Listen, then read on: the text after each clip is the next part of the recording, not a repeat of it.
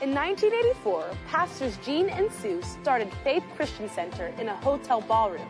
But for the past 36 years, they have taught people how to practically apply the Bible to their everyday lives. Over the years, God has blessed us and the church has grown. Faith Christian Center is now located on a beautiful 73-acre campus in the heart of the Dallas-Fort Worth Metroplex. We believe the best is yet to come. Today's message will encourage you, inspire you, and teach you how to experience God's best in every area of your life. It's my Bible. It is the Word of God, and it is the will of God for my life. I am who the Word says I am. I'm the righteousness of God in Christ. I'm where the Word says I am, seated right now in the heavenly realms, in Christ Jesus, in the place of authority, dominion, and power. I have what the Word says I have. All the blessings of Abraham are mine, and I can do what the Word says I can do. I can do all things through Christ who gives me the strength. Today my mind is alert, my spirit is receptive, so I'm taught the Word of God. My life is changed for the better, and I will never be the same again. Amen. You may be seated if you have a Bible. We're launching out of Matthew's Gospel, chapter 6. We're in this series on the truth about money. I felt prompted by the Lord to teach on money, the truth about money in 2020. That was in December of 2019. Little did I know that America would be entering a medical fascist police state in 2020, and we would need to be extra blessed by the Lord financially. Amen. Well, we just stayed with the Word. I said, we just stayed with the Word. Amen. Amen. Amen. And we didn't go to hiding in the cave. We just stayed with the Word, and the Word's been working. Amen. So the message this morning, 7 things Satan doesn't want you to know about money. 7 things Satan doesn't want you to know about money. Our 2 launching texts are Matthew 6:21, for where your treasure is, there will your heart be also. Matthew 6:33, seek first the kingdom of God and his righteousness, and all these things shall be added unto you. I learned from Lester Summerall that if a man's not right with his money, that man's not right. And also he told me as a pastor, someone serving as a pastor, if you don't have a man's money, you don't have that man's heart. The purpose of our prosperity is to be a blessing. A lot of Christians have never been blessed because they never got their heart right. God couldn't trust them with money. The purpose of prosperity for the believer is to be a blessing, and Satan doesn't want us to be a blessing, so of course he doesn't want us to prosper and pull ahead. Out of the New Testament, we've been in this passage. In fact, we were in this passage some last Sunday. It's not a repeat of last Sunday, entirely different message, but we're in 2 Corinthians 9. Number 1, if you're taking notes, the Apostle Paul arranged offerings. The Apostle Paul arranged offerings. 2 Corinthians 9, there is no need for me to write to you about this service to the saints, for I know your eagerness to help, and I have been boasting about it to the Macedonians, telling them that since last year you and Achaia were ready to give, and your enthusiasm, everybody say enthusiasm. Enthusiasm, and your enthusiasm has stirred most of them to action. Now this is fascinating because Paul is talking about enthusiasm, and Paul is talking about stirring other believers to action. Verse 3, but I'm sending the brothers in order that our boasting about you in this matter should not prove hollow, but that you may be ready as I said you would be. And actually, this is where we get our mandate for preparing God's people for offerings. I know it's hard to believe this church has matured so much, but in the mid-90s, we were using challenge offerings to pay off our first facility up at I-30 and Fielder Road, and I believe it was August of 2016, we paid that facility off. We had a tailgate party celebration, you know, like we're going to do in January, bring your motorcycles, bring your pickups, bring your convertibles. And the only difference is we didn't have to pray for good weather like we do now. And we had a celebration. Well, the very next challenge offering, I turned all of those faith guns on knocking out that gift to missionary Bud Sickler. And people were, you know, criticizing that I was raising money to give away.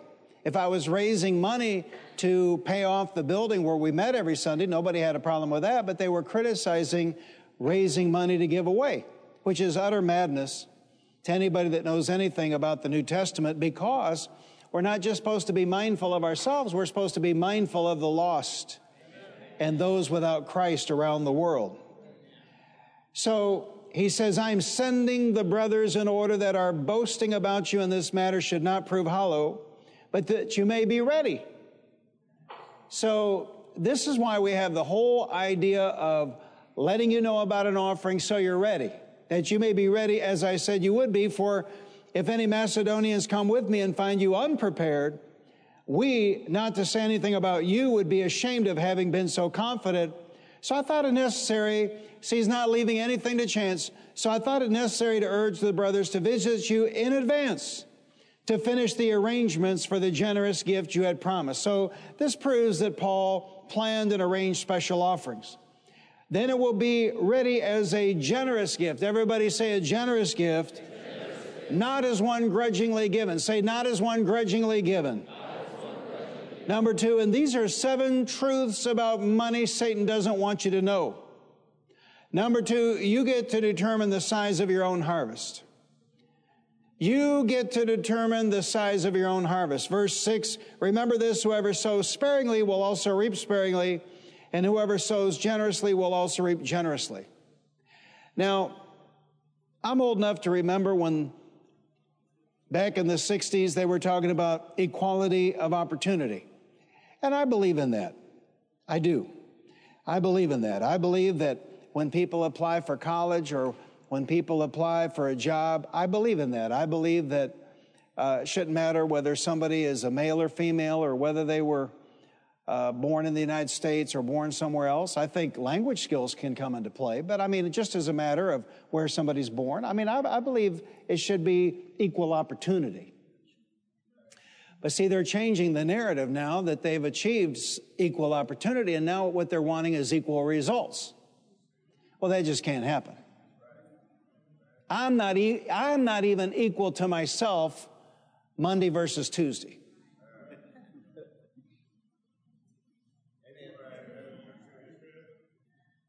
And everybody here can, we could stay here until New Year's and let people have the microphone, and you could talk about siblings or cousins. See, same gene pool, siblings or cousins who vastly outperformed you or vastly underperformed you. Am I right? So the whole concept of equal outcomes is completely ridiculous. Forget about not passing the common sense barrier. It doesn't pass the BS barrier. I'm not equal to myself one day to the next or one week to the next. So how could somebody else be equal in results if they didn't put in the time, they didn't put in the effort, they don't show up at work on time, they don't stay in school? I mean, the whole concept is completely ludicrous. And except for the famous black sociologist, economist, there's another one, Walter Williams, also black, they point out that you actually are sabotaging people with all of these programs to help them, because the exact skills they need to pull ahead in life are dampened because of all the special treatment. Do you understand? You know, when I was a kid, there were winners and losers. You know, when I played basketball or when I ran track, or it's hard to believe, isn't it? When I was in wrestling, In other words, there were winners and losers. There was no such thing as a participation trophy. So in my day, we learned skills. We learned skills to prevail, to win, to overcome. So all of these programs designed, and now the churches are into this, theologically. All sin is the same. This is stupid. If you've been teaching that, all you preachers sitting home in your jammies because you're too lazy to hold church, you'll go to hell for this. Smoking a cigarette is not equal to kidnapping. Right. The whole idea that all sin is the same is code for that alternate lifestyle. I mean, having a beer cannot be equated to murder. That's right. That's right. All sin is not the same. That's right. Thinking about adultery and committing adultery are not the same sin. That's right. Now, Jesus taught that we want to eradicate all of it, not yield to any of it. But if you don't think there's a difference between thinking about adultery and committing adultery, you never got caught committing adultery because your wife will explain it to you.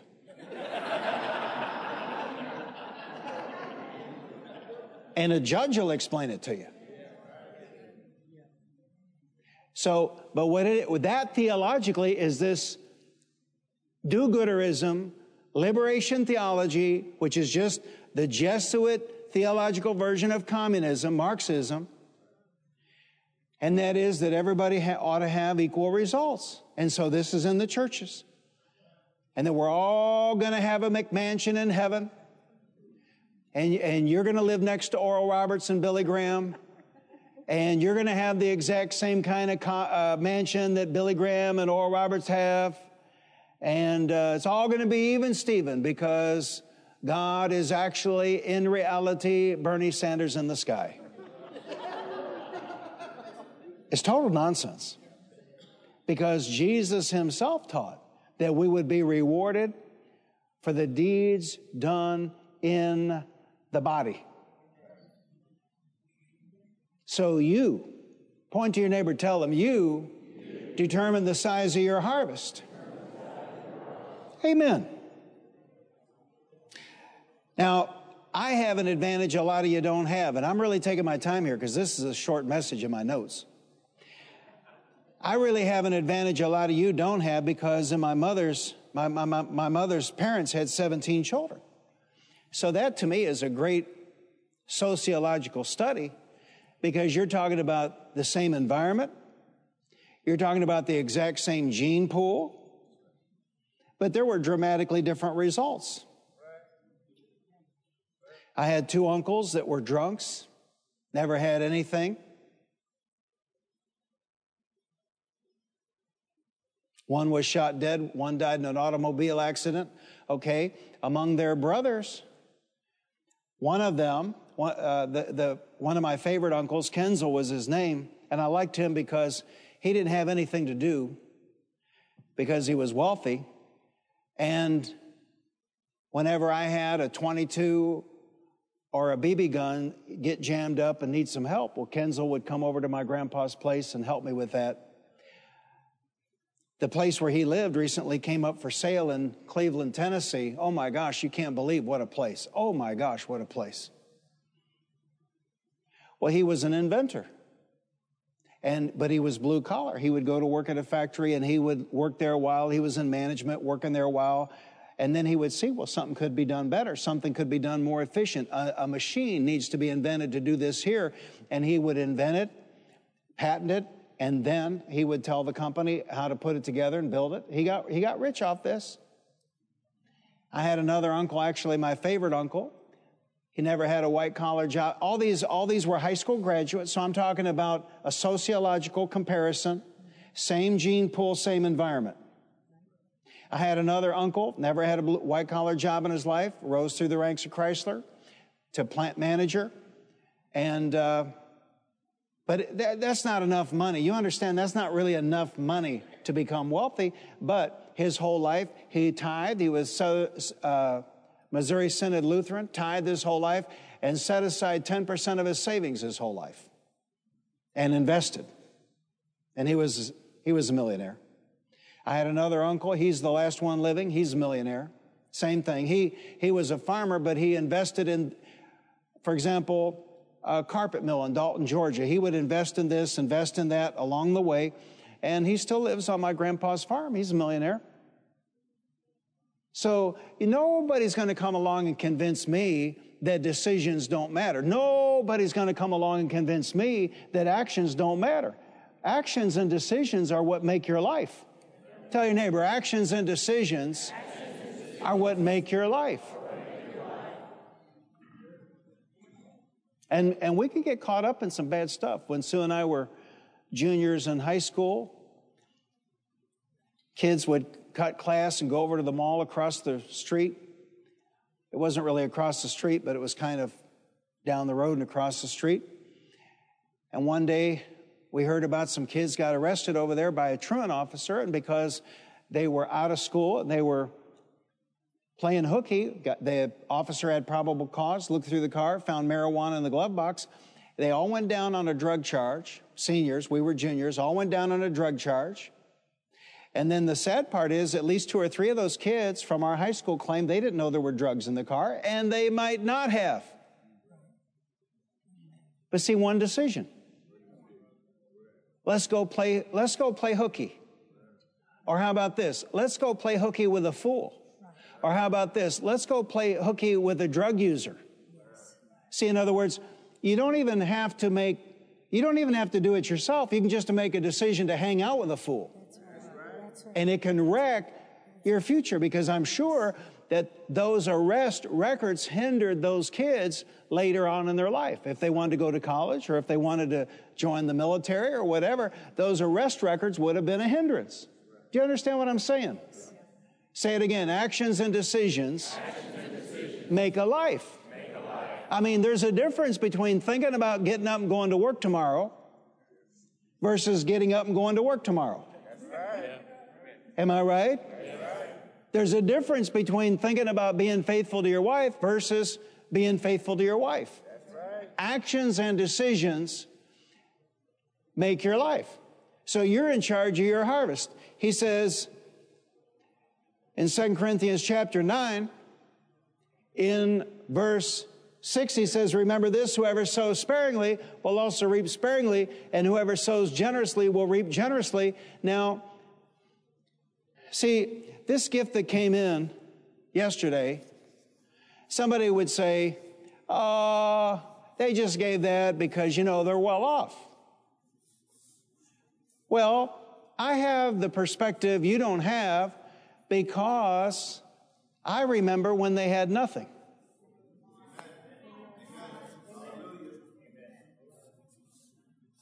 See, we always have things backwards. They were not able to give because they had money. They had money because they were willing to give.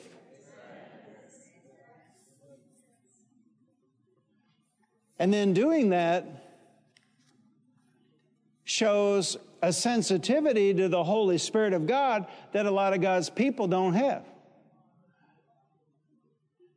I mean, you could be here this morning and the Lord say, do this, do that, give this, and you could say to the Lord, yeah, but I already tithed and I already gave in the fall challenge offering. See, in other words, that's resistance, and the problem is that when God is looking to and fro throughout the earth, seeking whom He may bless, He has got to go with willing hearts. He cannot go with unwilling hearts.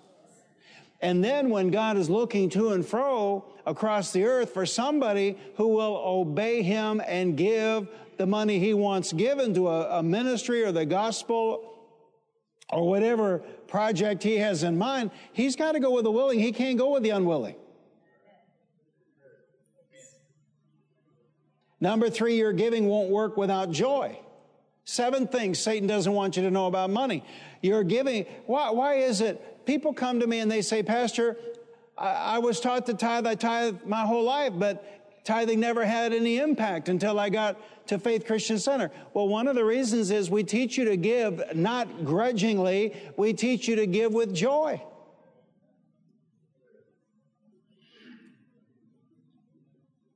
Number three, your giving won't work without joy. See, you can obey like my daughter used to. Go clean your room. Stomp, stomp, stomp, stomp, stomp. And then upstairs, because you could hear upstairs, downstairs. Stomp, stomp, stomp, you know, cleaning her room. Stomp, stomp, stomp. Well, I was not really inclined to be that big a blessing. Austin wasn't a stomper.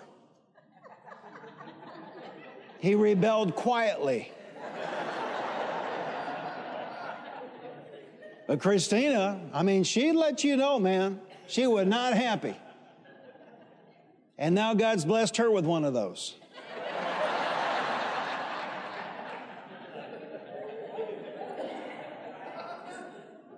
You got to watch what you sow. Amen. So your giving will not work without joy. Verse 7, each man should give what he has decided in his heart to give, not reluctantly or under compulsion, for God loves a cheerful giver.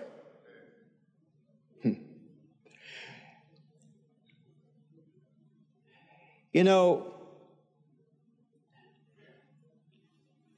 sometimes the Lord says some alarming things to me. This morning, He took me to, I have not seen nor ear heard, what God will do for those, what God has prepared for those who love Him. Not for those who confess Jesus. Not for those who walk denial. Eye hath not seen, nor ear heard, nor hath the mind of man comprehended what God will do for those who what? Love Him. And I think there's a lot of people counting on some event in their life when they walk denial or pray to prayer, but they don't love the Lord. They don't love the Lord. And Paul says, each man should give what he has decided in his heart to give, not reluctantly under compulsion, for God loves a cheerful giver. Cheerful, because we love the Lord. Now we know harvest is coming, but we love the Lord. Number four, God will supply and increase your store of seed to give.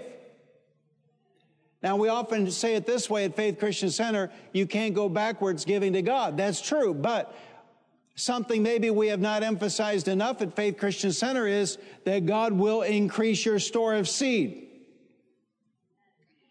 With all the giving we're doing, frankly, I'm shocked how the store of seed keeps growing.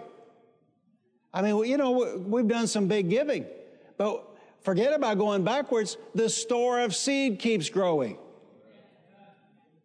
God sees to it that while we have His work, His house, and His mission at the forefront of our thinking and at the forefront of our financial plan, that our store of seed keeps growing. Now, if you don't understand this, you need to get biographies and books about J.C. Penney, R.G. Letourneau, and Sir John Templeton. How does a boy born in Tennessee become one of the richest people in the world? John Templeton. He wrote in the New York Times once in an op-ed, he said, the more money we give away, the more money we have left over. Both J.C. Penney and R.G. Letourneau started out tithing, and then they had a goal of making so much money, they lived on 10% and gave God 90%. Anybody here tired of taxes? I got my hand up. Anybody here tired of taxes? Well, there's one way to not pay taxes, and that's give more to God.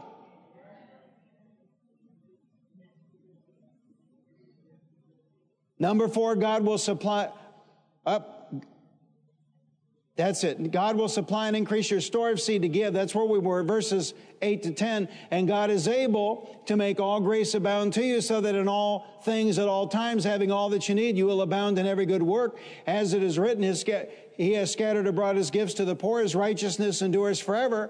Now He who supplies seed to the sower and bread for the eater will also supply and increase your store of seed. Say it out loud. God will also supply and increase my store of seed, and then will enlarge the harvest of your righteousness. So God is able. God is able, God is able, God is able. Oh, my goodness. You know, two things about this. I thought I knew the power of fear. If somebody had asked me a year ago today, Pastor, do you understand the power of fear? I would have said absolutely. But now, looking back on it, I don't think I had any idea of the power of fear. It's amazing. It's totally amazing. Our founding fathers would be so ashamed of this generation. They lived through and fought a revolutionary war during a pandemic of smallpox that killed 1/3 of the population. 1/3. Even with all the inflated numbers, COVID has killed 0.04% of the population. 0.04% of the population.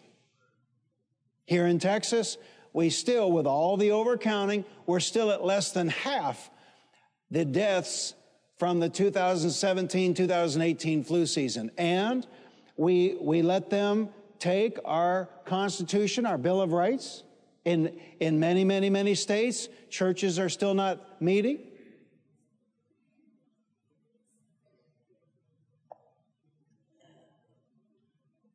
It's amazing. Fear.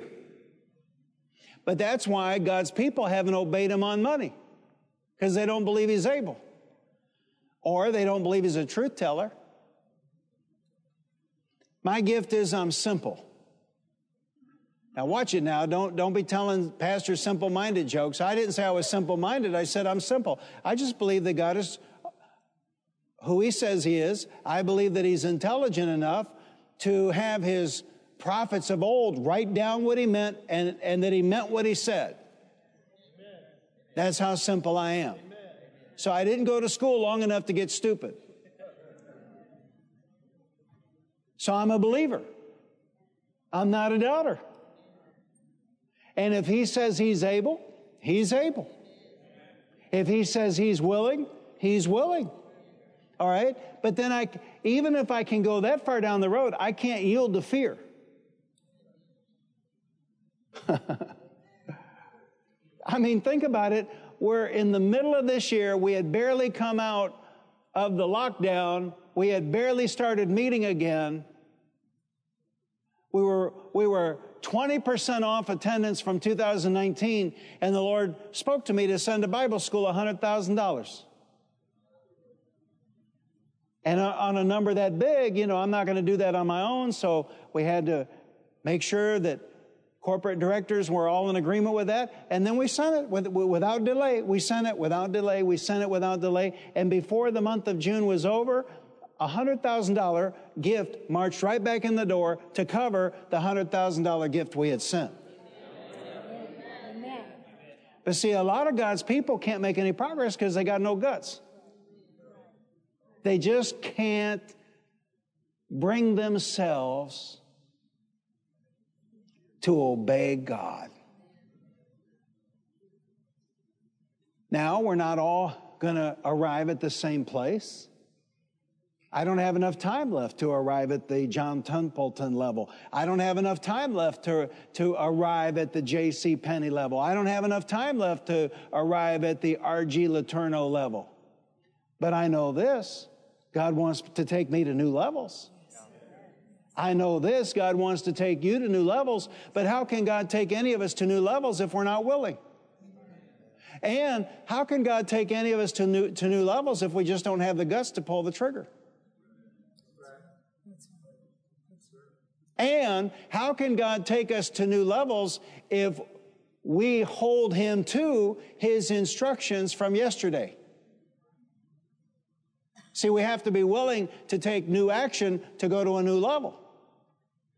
If my memory serves me, He had never before told us in one gift to give $100,000 before. That was brand new, had never been done, if my memory serves me correctly. So you have to be able to hear him at a new level. You have to be able to heed him at a new level. You have to be able to obey him at a new level to go to a new level. But behind all of that, we have to believe in our hearts that he's able. And get the fear out of our hearts. I was walking to prayer. I was walking to the building Friday at prayer. And I said to John Jordan, the usher, I said, I can't believe I'm about to say this, but I said, 2020 is my favorite year. Because it was in 2020 that I really came to believe that God can supply all of my needs no matter what crazy thing is going on. I'm a faith guy, and I don't know that I really believe that until this year, but I'm telling you this morning, it doesn't matter. I don't care if aliens land on Monday, Communist China invades on Tuesday, and Ebola shows up in Dallas on Wednesday.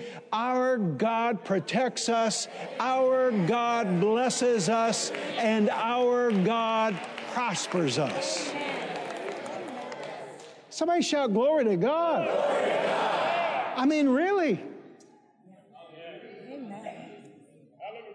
I mean, in Elijah's day, they were eating their children in Samaria because there was no food to eat, and the man of God was reclining in his living room at ease.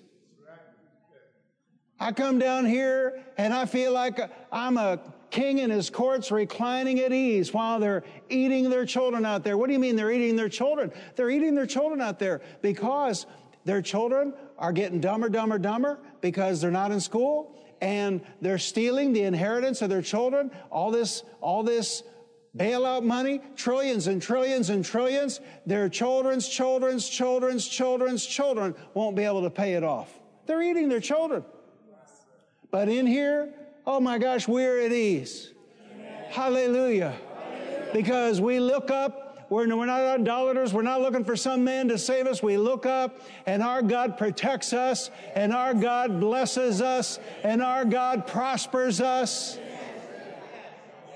And because we're doers of the Word, we got the Word of God on it. He will bless our seed for 1,000 generations. That's a long way down the road, 1,000 generations. Hallelujah. Hallelujah. But you can't have any fear in your heart. You can, but you can't go to these levels, these higher levels, with fear in your heart. Number 5, sowing and reaping will not hurt your righteousness level. Number 5, sowing and reaping will not hurt your righteousness level. Verse 10, now he who supplies seed to the sower and bread for food will also supply and increase your store of seed and will enlarge the harvest of your righteousness. That's a lie of Satan. Well, you don't want to get too blessed because you know you'll backslide. The hell you say?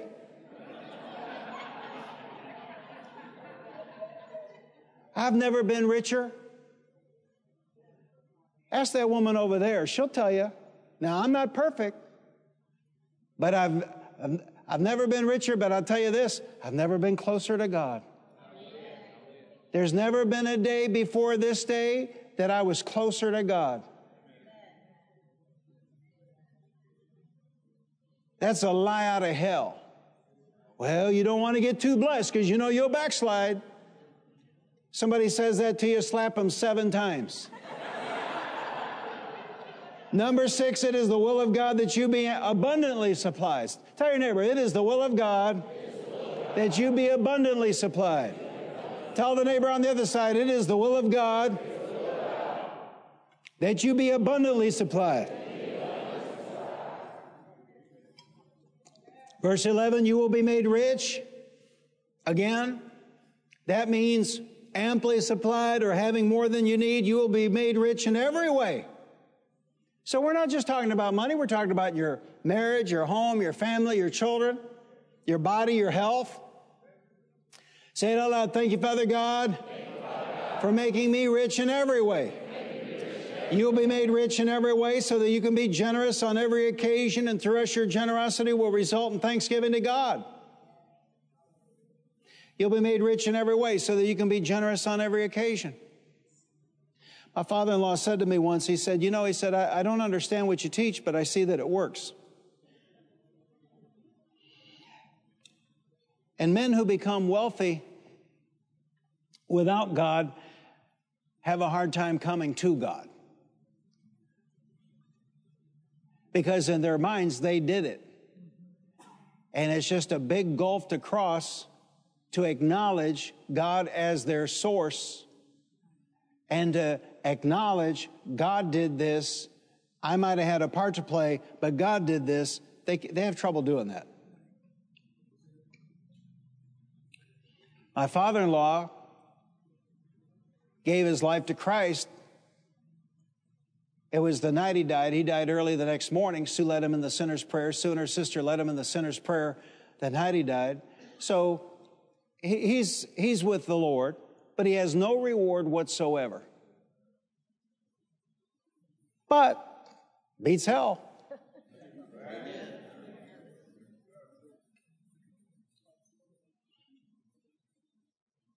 See, we not only determine the size of our harvest in this life, we determine the size of our harvest in the next life. Amen. Jesus taught this. Store up for yourselves treasures in heaven. Now, we've never been abusive here at Faith Christian Center. We never have. We've never emphasized that to the point of people neglecting their children, neglecting their homes, neglecting their families, because I personally believe you can have it all. I believe you can be a doer of the word and have it all. Amen. Amen. But the reality is that God's people have not seen this, that God wants to increase their store of seed, but also God wants to enlarge the harvest of their righteousness. Now take that back to Matthew 6, where Jesus said, where your treasure is, there will your heart be also. It just makes perfect sense, doesn't it? Because if you will work God's plan financially and you make more, you give more, you make more, you give more, you make more, you give more, over time, you have more and more and more and more heart in the kingdom of God. Doesn't that make sense? You got too much invested to walk off. I said you end up with too much invested to walk off.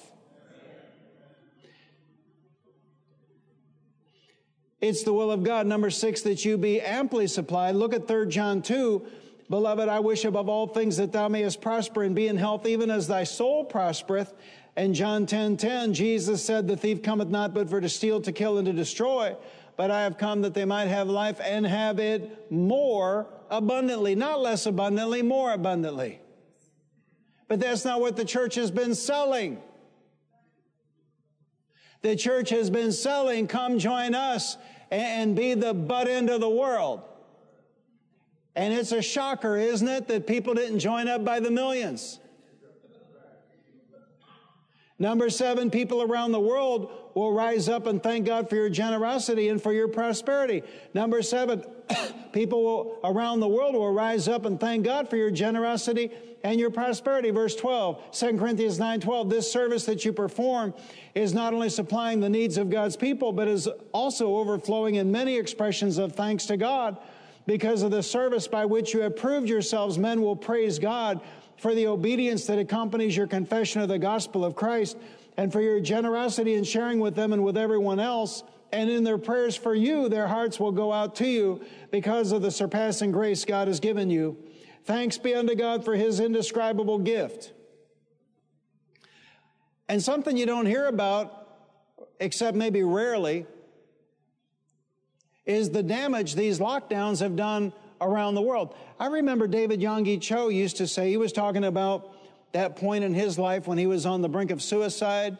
He was building the church on Yeouido Island in Seoul, Korea, and he was simultaneously building apartments for senior citizens, and the United States was in a recession. And he used to say this, when the economy of the United States catches a cold, the economy of the rest of the world gets pneumonia. And the construction had stopped, the steel was rusting, he had sold his house, he and his wife and their children were living in an unfinished apartment in the apartment building for senior citizens on the church property. They didn't even have the glass in. It was wintertime. They were freezing to death. He walked out on the patio, and he was going to commit suicide. And he prayed a prayer, and he said, Lord, he said, I've come to the end. I've done all I know to do.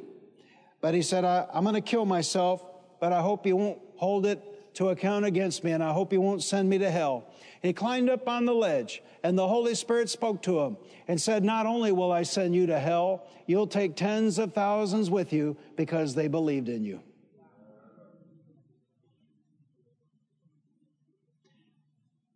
A few days later, there was a prayer meeting, and it was, I don't know how many people were there, but there was an old woman. She had nothing. All she had was a rice bowl and a pair of chopsticks. And she said to the crowd there, businessman crowd there, we need to help our pastor. Look, he's in trouble. We need to help our pastor.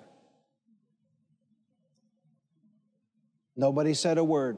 She took that old rice bowl and those chopsticks, and she says, Pastor, I know it's not much, but it's all I have in the entire world. And I don't know how much you can get for them, but I want to help you, Pastor. And she gave him her rice bowl and her chopsticks. And there were wealthy men at that prayer meeting. And when they saw the generosity of that old woman, one by one, they began to say, I'll sell my house and give the money. I'll sell my house and give the money. I'll sell my house and give the money. And they built that building. It stands there today.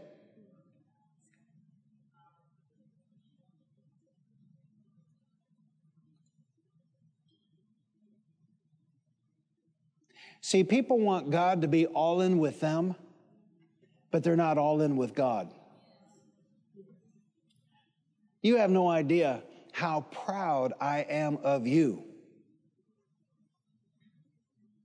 I mean, the world out there, they're losing their minds. And look at us. We're not obeying anything.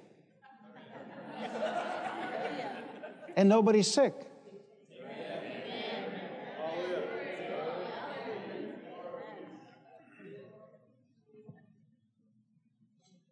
Yeah, but you know, have you been tested? I was tested and found positive for the Holy Ghost.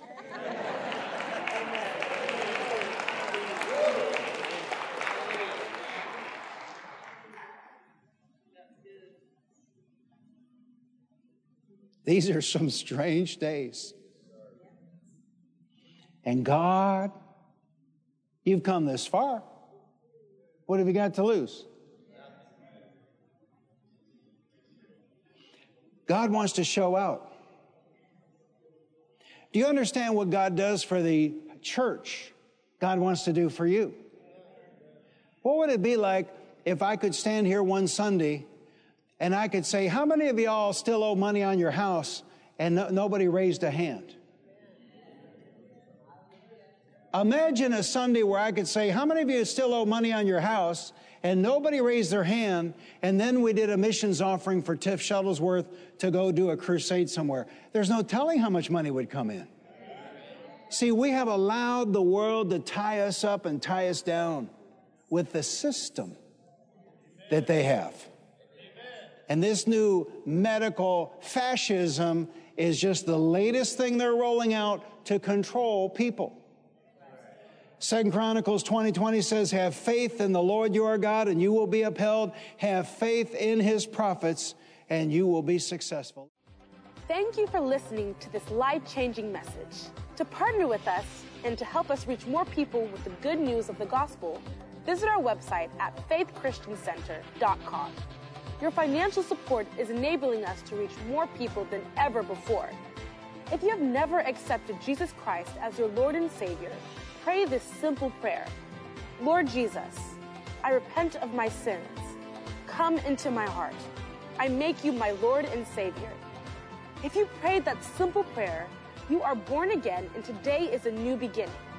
We would like to send you a copy of Dr. Jean Lingerfeld's book, God's Very Own Child.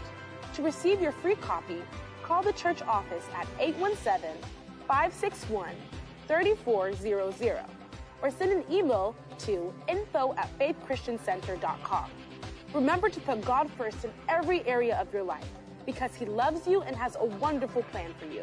And don't forget, we walk by faith, not by sight.